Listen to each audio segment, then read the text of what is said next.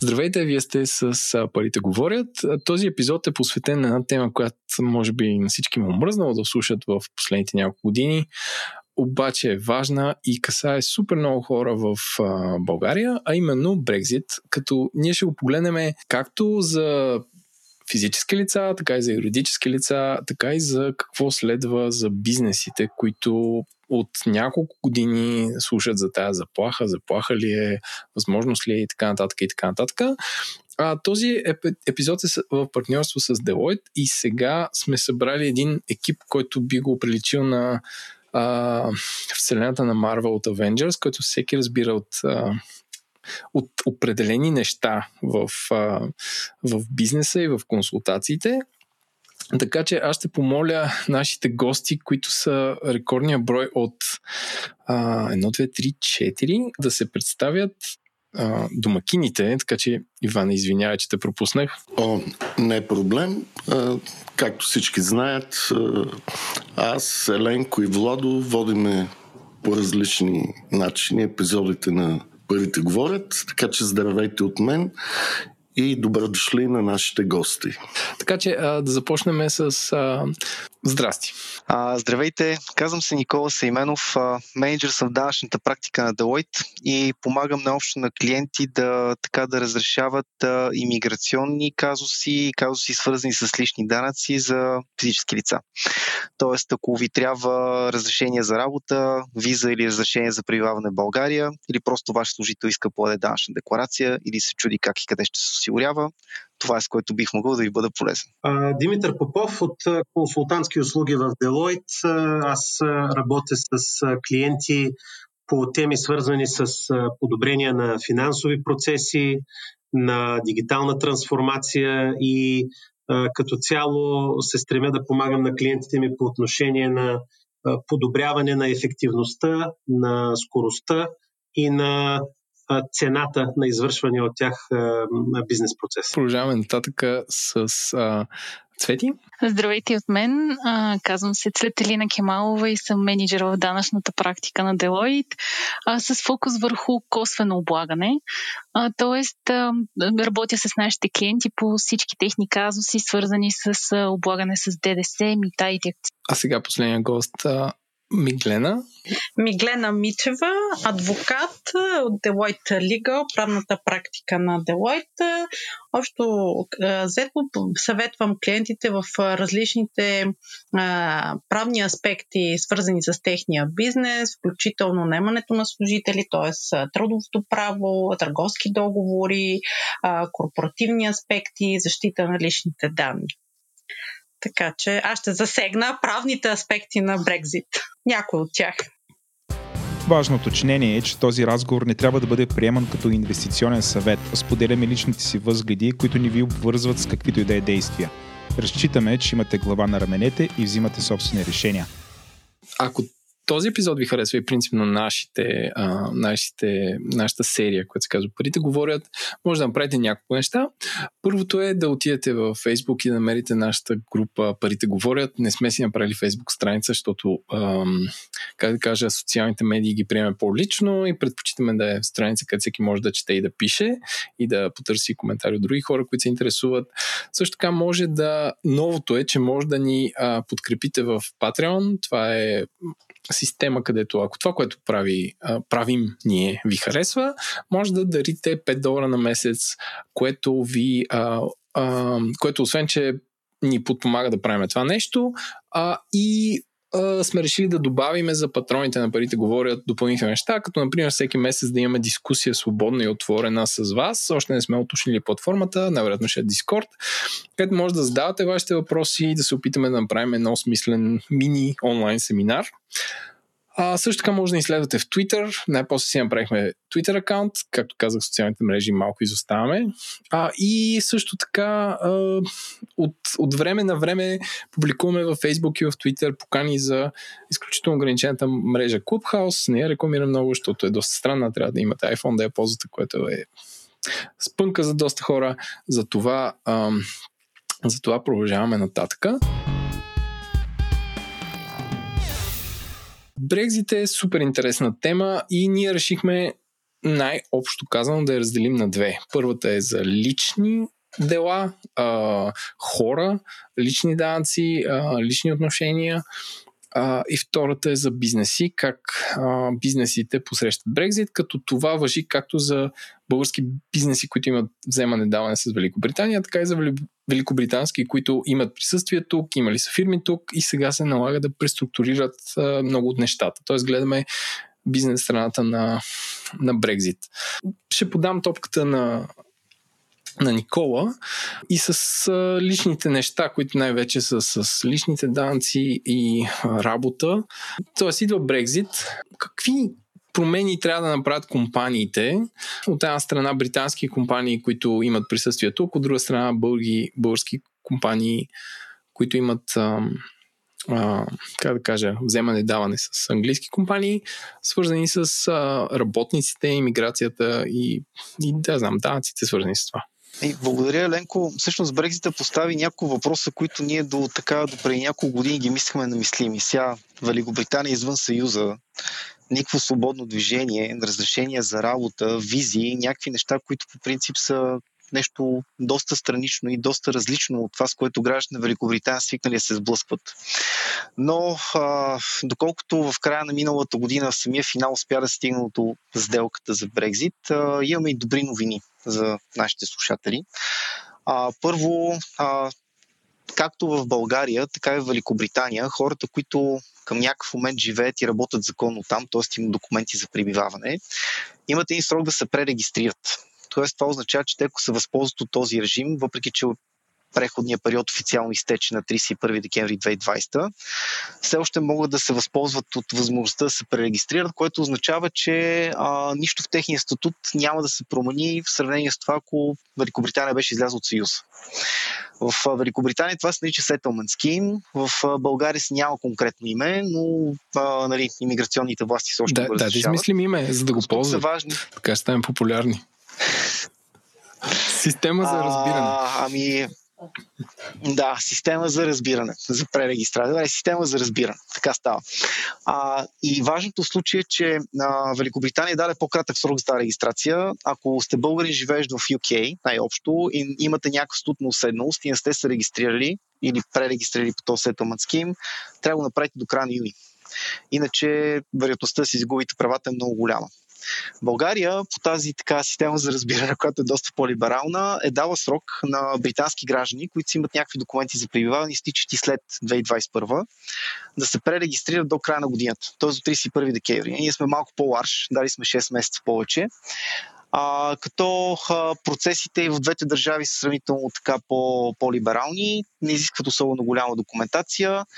И тук, нали, първият хинт, който бих могли да дадем, ако сте в такова положение, свършете тази работа, т.е. пререгистрирайте се възможно най-бързо, защото колкото повече наближава крайния срок, това го виждахме и при неколкократните отлагания на Брекзита, толкова по-трудно става от администриране, на опашки, нали, изнервени служители, проблеми с документите и в крайна сметка поставяне под риск на нещо, което вие имате като право, но просто трябва да, да свършите една формална процедура, за да можете да се продължите, се възползвате от тези права. Та, това е първото нещо, нали, което е важно за хората вече живеещи. В Великобритания хората, и в България, тъпърва... съответно. Okay. И в България, да. Да, говоря огледално и за двете държави. А, като, нали, тук искам да направя дисклеймър, че на...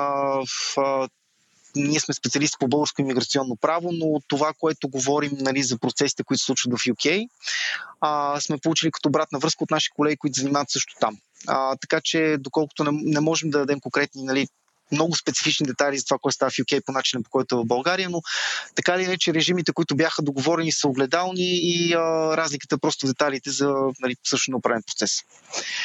А, така, какво става обаче с хората, които за първ път идват в България през две хиляди двадесет и първа? Ако искате си правите бизнес. Да, чакай сега, кои хора сега... визираш? Примерно аз съм английски предприемач и искам...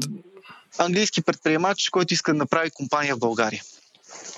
И примерно решил, че ще дойде в България за бизнес среща, която ще продължи, да речем, една седмица. И тук логичният въпрос е, трябва ли той да дойде тук за една седмица за среща? Или примерно, ако аз съм предприемач и искам да отида в Ю Кей за бизнес среща за една седмица, защото искам да направя бизнес там, трябва ли ми някакво разрешение? Трябва ли ми виза? Трябва ли ми нещо допълнително като промяна в сравнение с това, което е било до сега? Имаш предвид бизнес среща от типа, че разходите му свързани с това посещение да се признаят за разходи на бизнеса, а не на Иван Иванов или Джон Смит. Не, не, не, имам предвид под нещо такова. Примерно, харесвам си България като инвестиционна дестинация, а, искам да сключа договор с българска фирма или съм решил да учредявам българска фирма, идвам да решим някакъв ориентейшън визит на посещение, примерно, което е за, за okay. ориентиран в установката. И обратно, като за Ю Кей. Сега, добрата новина е, че а, такива а, посещения за по-кратки периоди а, в три направления наобщо, свързани с а, учредяване на бизнес, прием с посещение на панаир, с а, провеждане на такава бизнес среща, с а, в, а, примерно консултации с мой колега, идва тук да се консултира с нещо с мен по някаква тема или с получаване на тренинг, на обучение, те са освободени. За такива неща в рамките на до деветдесет дни, а, т.е. три месеца, граждани на Великобритания могат да дойдат свободно, да си проведат срещата, да си направят обучението, да посетят, да речем, Пловдивския панаир, ако има нещо, което ги интересува там, и да се върнат обратно в Великобритания. По същия начин за българи, които искат да направят нещо такова предварително като ориента... така, orientation visit, извинявам се за технологичния термин на английски, за предварително посещение могат да го направят по същия начин, включително и за туризъм. Нали, в рамките на деветдесет дни няма ограничение на движението. По-интересно става, когато вече граждани на Великобритания иска да работи дългосрочно в България или граждани на България иска да се установи дългосрочно в Великобритания.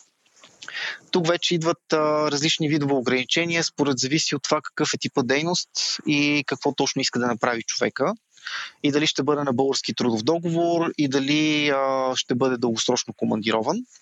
Но а, това е нещо, на което ще се спра малко по-късничко, след като така... А, поговорим малко за, за данъците, защото това също е важно, да кажем какво е преходното и какво е новото положение и как евентуално, нали, британските компании биха искали да се релокират в България, съответно и почнат да си наемат и служители. А, ако искаш, Та, в смисъл, да. Ти може да, може да разкажеш сега, в смисъл, какво се променя в данъците и осигуровките и а, ако, ако този подкаст има ние ботове, които го превеждат на английски и кажат, ако вие сте британска компания, слушайте. Нали, обясни какво се променя и за двете страни или може би, понеже говорим на български, все да, пак за да. Българската. Добре. Ами, за България а, по отношение на данъци и осигуровки а, няма да се променят особено нещата, доколкото данъчното законодателство не се повлия от Brexit. Тоест имаме си още десет процента данък за граждани на Великобритания, имаме си таван на осигуровките за тези, които работят на местни договори в България. Но а, имаме си данъчна спогодба, нали, за избягване на двойно данъчно облагане между България и Великобритания, която остава в сила и продължава да се прилага и между двете държави. Тук а, има обаче два интересни момента. Например, част от а, облекченията, които се прилагаха по българското законодателство във връзка с определен тип инвестиционни доходи, да речем търговия с акции на борси, няма да се прилагат, доколкото Великобритания излезе извън от Съюза. Нали, това, давам пример с това облекчение, защото то се прилагаше за... Нали, ако имаш инвестиции в компании, които се търгуват на регулирана борса в Европейския съюз. Това е пример за промяна в данъчно законодателство. По отношение на осигуровките, а, сделката също допринесе за така по-благоприятен статут, а, който най-общо позволява прилагане на правилата, които бяха в сила преди Брекзит и преди края на преходния период. За доста дълъг период от време по отношение както на граждани на Великобритания, така и граждани на Съюза. Отново ги има преход, а, така, а, лимитите, примерно, ако най-общо, ако работиш държава членка на Съюза, задължиш осигуровки в нея, т.е. ако българин го пратят в Великобритания или велико... гражданин на Великобритания дойде в България да работи като командирован, за срок от двайсет и четири месеца не се дължаха съответно български или английски осигуровки. Нали, а, идеята е да, да не плащаш осигуровки в две държави. Това беше една от големите въпросителни на Брекзит и не, се, не беше ясно как ще се разберат двете държави, нали, Великобритания и Европейския съюз по темата, но в резултат от сделката се подписа един специален протокол, в който има, нали, много различни детайлни правила, а, но най-общо позволява запазване на... Дай да не го казваме статуквото, че това е малко така по-особен термин, но запазване на, на правата по отношение на гражданите на две държави, както тези, които ги хващаше преходния период до края на две хиляди и двайсета година, така и за тези, които тепърва ще бъдат командировани или ще започват да работят, нали, при определени условия. Това е важно по отношение на, на осигуровките. А... По отношение на компания британска, ако иска да се релокира в България, Това, което е забавното и което е едно от качествата, които не знам дали повечето чужди инвеститори, които искат да правят бизнес в България, го осъзнават. Ние всъщност, сега тук малко минутки за реклама, сме една перфектна инвестиционна дестинация поради следните причини, поне три данъчни. Първо, имаме много нисък данък, десет процента нали, по-осък данък, което в другите държави е доста по-различно. Някъде се стига до четиридесет до петдесет процента облагане на доходите на служители. Второ, имаме таван на осигуровките. А, нали, над три хиляди лева месечно осигуровки не се дължат, което също е голям плюс за многонационална компания, която иска да се така установи в България, чисто данъчно, даже и за от съображения за кост, нали, разходите са много ниски. Трето, имаме една много широка мрежа от данъчни спогодби. А, нали, над шейсет държави имаме данъчни спогодби, което позволява така доста добър режим по отношение на международно облагане. И в комбинацията от тези всички неща, а и не на последно място, а, да си регистрираш компания в България, включително изискванията за капитал, нали, са доста ниски. Това е сравнително така Uh, предвидим процес, в който няма много, така да го кажем, минирани зони. Тоест, uh, тези, комбинацията от тези всички фактори създава една предсказуемост, която е важна за компаниите, особено в uh, нали, по-интересни времена, в които живеем днес, по отношение на Brexit най-вече и на COVID също. И добрата новина е, че uh, една голяма част от uh, това, което съществуваше преди Brexit от гледна точка на облагане и на изисквания за регистрация на компании, това няма да се промени. Тоест няма да имаме толкова голямо утежнена бюрокрация, което е плюс. А пък а, вече по отношение за това дали а, Ю Кей ще стане по-малко бюрократична държава или а, нали, следствие на това, това вече е друга тема, нали, която може и по-нататък ще седне в подкаста. И сега вече стигаме до момента, в който британски инвеститор е решил да си направи компания в България, нали, предприема необходимите мерки. Голяма част от британските ай ти компании имат офис в България, който е основан като ООД или нещо такова. За, за тях какво се променя? Ами, за тази британска компания, честно казано, от гледна точка на корпоративна регистрация нищо не би се променил, но би се променил режима на, на техните служители. Тоест, ако тази британска компания е наела много британски граждани а, и те са изпуснали срока за, за пререгистрация, нали, системата за разбиране, както я кръстихме, или тепърва на тази британска компания предстои да наеме голямо количество британски граждани, тук вече влизаме в а, новите имиграционни режими, които са, нали, визите, разрешенията за работа и разрешения за пребиваване. Ако тази британска компания е част от някаква многонационална корпоративна група със седалище в Великобритания, иска да си прехвърли топ менеджер, да речем, който е а, на позиция доста висока, но не достатъчна, че да го регистрират, да речем, като управител в търговския регистр. Има въз... И съответно иска този топ менеджер, пък, бидейки гражданин на Великобритания, да си запази ю кей-ския трудов договор с всичките, нали, проистичащи от него права, задължения, допълнителни придобивки. Има възможност а, той да бъде прехвърлен временно в България по така наречения вътрешно-корпоративен трансфер. Това е един процес а, имиграционен, който, през който вече трябва да се мине, а, но предимствата му са, че а, нали, първо, човек може да се запази договора, второ, сроковете, макар и доста по-големи в сравнение с това, което беше при Брекзит, защото тогава, ако искаш да наемеш или да командироваш граждан от Великобритания, просто подписваш трудовия договор, отиваш, регистрираш го в имиграционната служба и приключваш. Сега, нали, трябва да се мине през процеси, през така тридесет компетентните органи в България, Агенция по заетостта, нали, различните посолства, Външно министерство и имиграционната служба. А, при този вътрешно-корпоративен трансфер е възможно да прехвърлиш човек да работи в България за срок от три години с а, така общо взето сравнително по-бюрократичен процес а, като, като тромов режим, но са спестени доста неща, които примерно а, би ги имал, ако искаш да наемеш човек на общо основание, да правиш пазарен тест, да покажеш, че човека, нали, а, няма българи или други европейски граждани годни да му изпълняват длъжността и всякакви такива бюрократични спънки, които иначе доста биха усложнили, нали, наемането на такъв висок квалифициран специалист.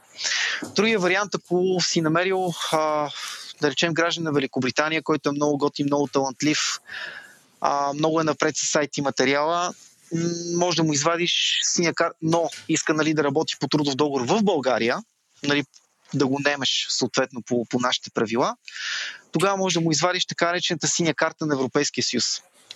Това беше въведено преди, преди години като еквивалент на американската зелена карта, съществува всички държави, а, и позволява също така наемане на граждани на трети страни, защото граждани на Великобритания, които вече, нали, не могат да, да се пререгистрират, попадат по този имиграционен режим, а, позволява доста по-благоприятен режим а, за приключване на имиграционния процес. По вътрешно-корпоративен трансфер може да работиш в България максимум три години, с синя карта може да работиш максимум четири години. Това означава, че за този период нямаш допълнителни имиграционни усложнения. А, и съответно това би помогнало на, на компанията да, да наеме служителите си по по-бърз и по-благоприятен от гледна точка на времеви процес, разходи и административни перипети и начин. Сега това го има и в Великобритания, а, като вътрешно-корпоративния трансфер, там те са по-ларш, ние даваме три години, те дават между пет и шест години, обаче при определено изискване за mm-hmm. заплата, т.е. трябва да е над определен кап, нещо от сорта на седемдесет и четири хиляди паунда на година, мисля, че беше. Само да уточним за нашите слушатели, да? Защото аз знам, че в Англия заплати най-често да. се говорят бруто, в България са нето, което е доста странно. седемдесет и четири хиляди паунда предполагаме бруто без данъците. А, да, да, да. Бруто. Okay. Тоест това Защото... от гледна точка на бизнеса. Да, от гледна точка на бизнеса. Ако седемдесет и три хиляди okay. паунда нето при нивото на данъци в Ю Кей вече става а, доста сложно. а, да. Стотици хиляди. Да, стотици хиляди. А, сега те нямат синя карта в Ю Кей, обаче имат нещо, което се води на... специален процес, просто ми избяга от главата, като Skilled Worker Visa, точно така са окръстили те. И там, примерно, не се минава през тяхната агенция по заетостта, направо през а, м- различното министерство, които го одобряват, но така или иначе режимите са огледални и в двете страни, понеже и България и Ю Кей имат интерес да продължат да, нали, добрите си бизнес контакти, А, има различни преференции с такива служители. И нещо друго, което е много важно, поне в България, а, ако фирма има за управител вписан в търговския регистр гражданин на Великобритания, с него такива разрешения за работа не се изискват. Той просто трябва да се пререгистрира или ако ще бъде тепърва за пръв път, че идва в България, трябва да си изкара просто виза и документ за пребиваване, за да може да, нали, да, да, да живее и да работи законно в България. Mm-hmm. Така че ако трябва да го обобщим, ако аз съм една юкейска компания и тепърва искам да си наема на граждани на Великобритания, които по най-различни причини, нали, не могат да се ползват от преференциите на сделката, а, имам три начина да го направя. За топ управленския персонал, който ще ни бъдат управители, Си И О, а, въобще всякакви хора вписани в търговския регистър, директно човека може да бъде регистриран и това го освобождава от така нареченото разрешение за работа, но трябва да си получи пребиваване и виза. Ако имам човек, който искам да си прехвърля от друга държава, който е на много високо ниво, но не толкова, че да е управител и иска да се запази договора там, мога да се възползвам вътрешно-корпоративен трансфер. Това е при условие обаче, че съм част от една и съща корпоративна група, нали, че изпраща компанията майка го изпраща в България. Или ако просто съм си харесал гражданин Великобритания, който е много скилд, но иска да бъде нет по, нали, по местния начин български трудодор, мога да ми извадя синя карта. Mm-hmm. И тези неща съществуват и в а, Великобритания, само че там се казват а, skilled workers вместо синя карта. И а, Ай Си Ти, вътрешно-корпоративен трансфер, това остана като термини от двете държави. Ами аз съм такова, как да кажа, без да съм в хайринг или такъв реструкчен бизнес, съм супер такъв впечатлен, че всъщност реално ам, въпреки Brexit и така нататък, има начин, по който човек да наеме топ менеджмент, C-level или някакъв много тесен специалист. А, така че без, без да повлияе това, че има Brexit и така нататък. Ами Brexit влияе до степен, до която вече не може наистина да се приключва по начина, по който за останалите граждани на Съюз, защото за тях режим е регистрационен. Там наистина просто се подава едно заявление и всичко се приключва и може да се подпише mm-hmm. директно трудов договор. Тук все пак трябва да се мина през разрешения, но а, нали, и двете, както Съюза, така и Великобритания, под Съюза и в частност България, са предвидили а, така мерки, които улесняват процесите. Нали, по-дълго ще бъде при всички положения, отколкото беше mm-hmm. до сега. Повече документи ще трябва да се предоставят, ще има няколко нива на одобрение, но няма да бъде блокирано до такава степен, че всеки път, когато искаш да си немеш граждани на Великобритания, да трябва да, да пускаш обяви в вестниците, да докажеш, че няма никой друг толкова квалифициран, колкото него, преди да можеш да го назначиш. Ясно. Добре, и последната в а, как да кажа, личностната, mm-hmm. личностния план. А, как ще се промени наемането на чужденци у нас? Ти каза няколко пъти, че е реципрочно, но, но все пак да, да обобщим за слушателите. А, ами като обобщение мога да го кажа последния начин. Като тук вече а, ще генерализирам изцяло. А, ако говорим за хора, за които все още има някакъв шанс да се възползват от привилегированството по сделката, да го свършат максимално най-бързо. Ако говорим за хора, които тепърва ще идват в България, като обобщение ще бъде по-дълго, по-сложно, в сравнение с това, което е било преди две хиляди и двадесета година, но ще има начини, улесняващи процеса, така че да не, да не се стига до блокиране на бизнеса. Най-общо. Този епизод на Парите говорят достига до вас благодарение на Deloitte. Надяваме се, че сме отговорили на голяма част от въпросите ви по темата за Brexit. За останалите можете да се свържете директно с колегите от Deloitte, чиито контакти може да намерите на deloitte dot com slash b g или в бележките на шоуто.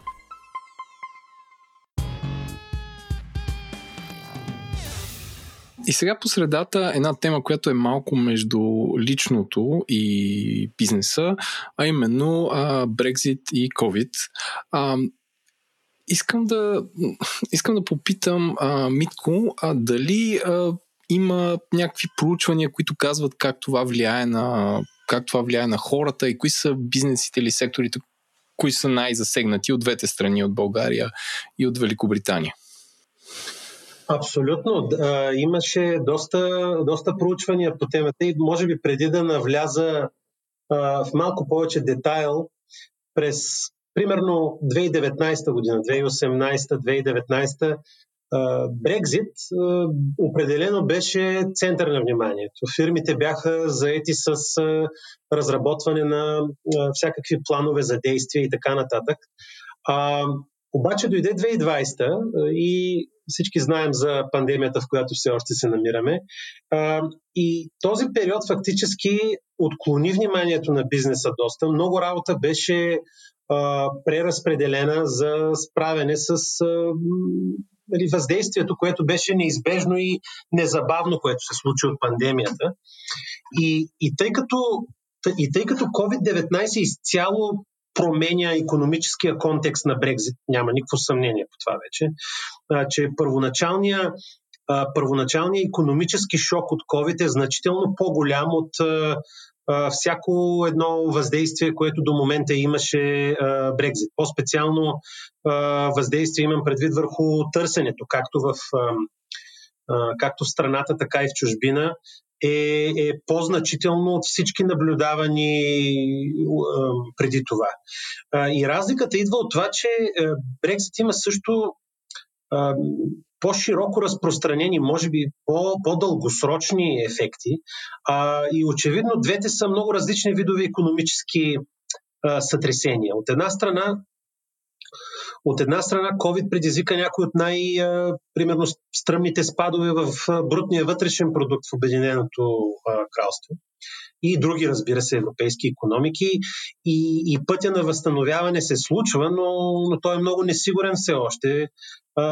Дължи се на различни въздействия. В крайна сметка някои от тях ще се окажат временни, други могат да бъдат и по-дълготрайни. За разлика от това, Брекзит би довел, той вече и води до известна степен, до по-предвидени, извинявам се, по-предвидими имам предвид промени, които обаче ще бъдат и постоянни.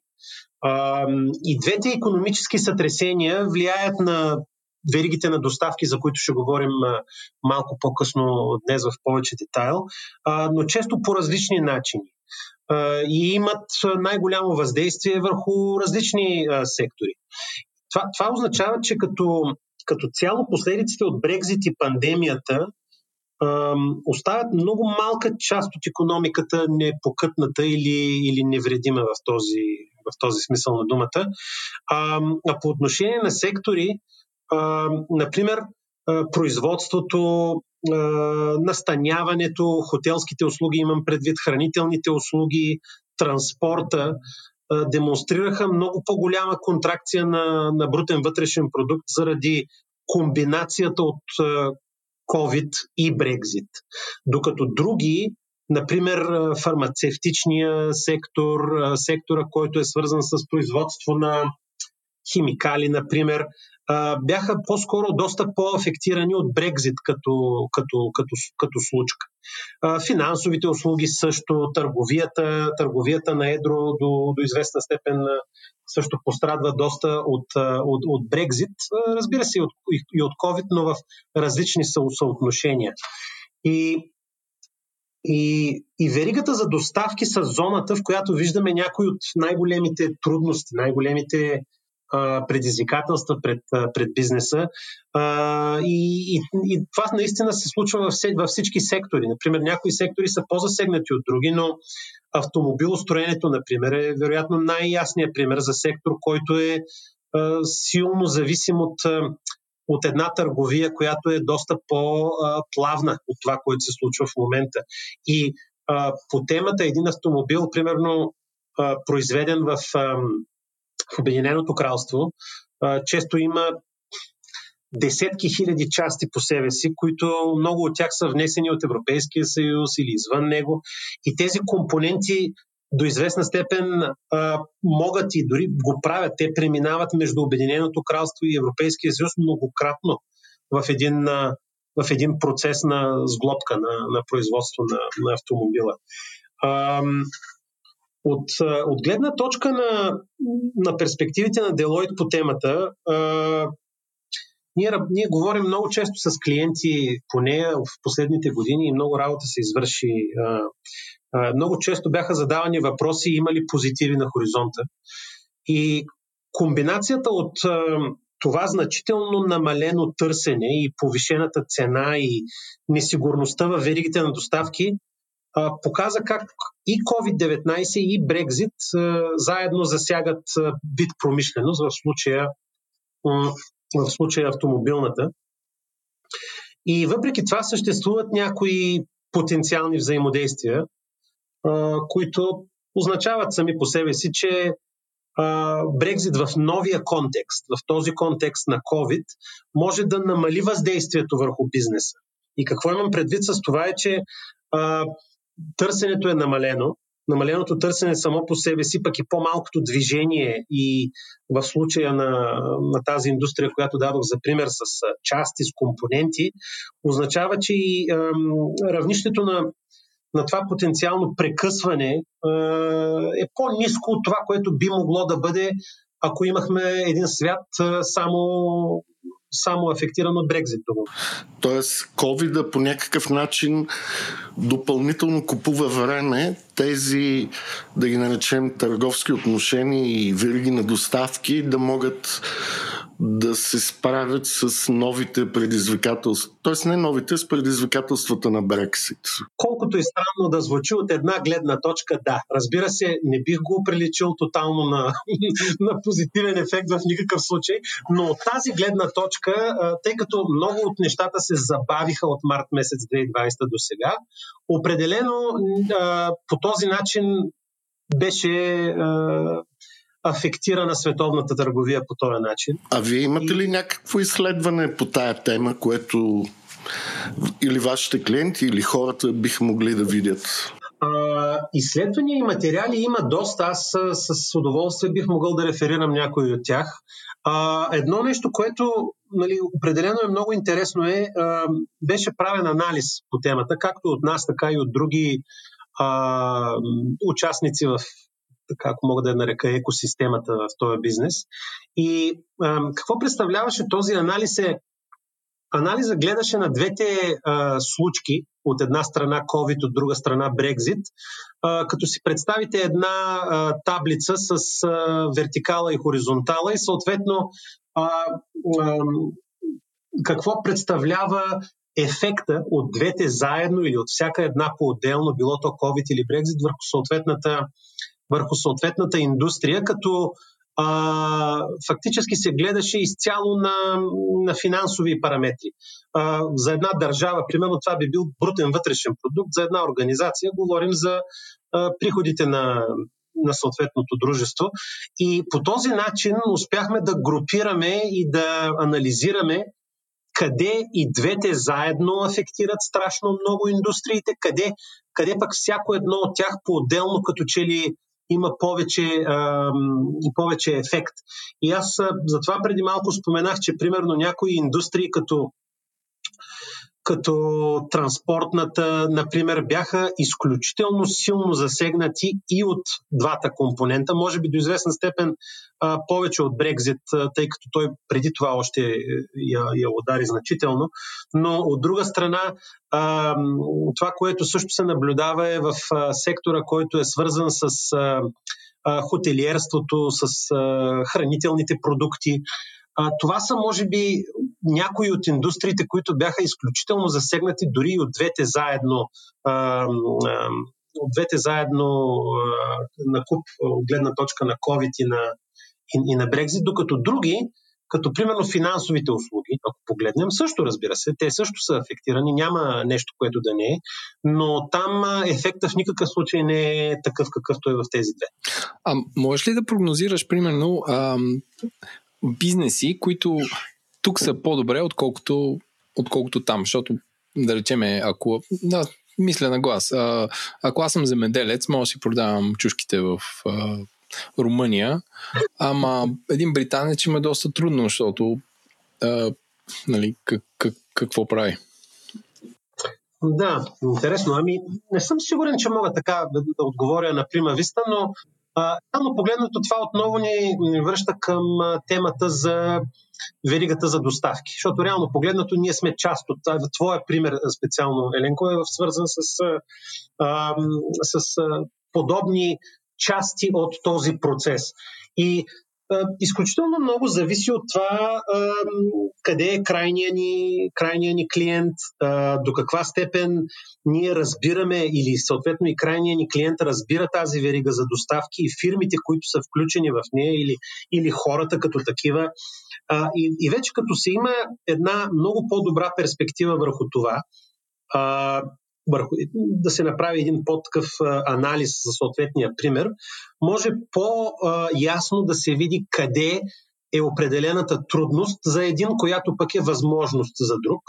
В случая примера твоя с английския производител срещу този, който е все още в Европейския съюз и то в една държава, която граничи все пак.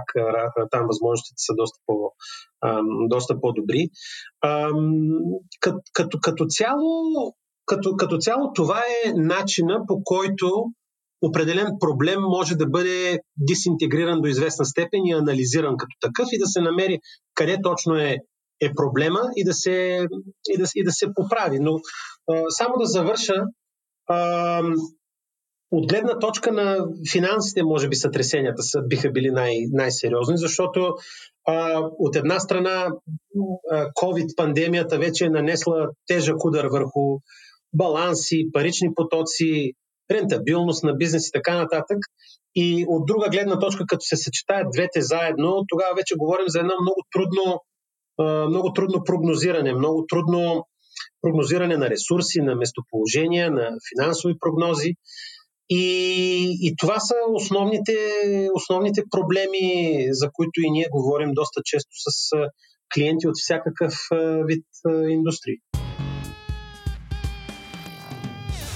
Уважаеми слушатели, това беше първа част на епизода, който записахме на един път, но стана много дълъг, стана около половин час, затова решихме да го разделим на две. Така че очаквайте следващата седмица продължението на разговора, в който си говорим за косвените данъци, като ДДС и преустройство на фирмите, също така и за правните аспекти на Брекзита и неща като какво става с имотите на британски граждани тук, с трудовите договори, с отношението на съда между български компании, които оперират в Англия и така нататък. Така че останете с нас до следващия епизод.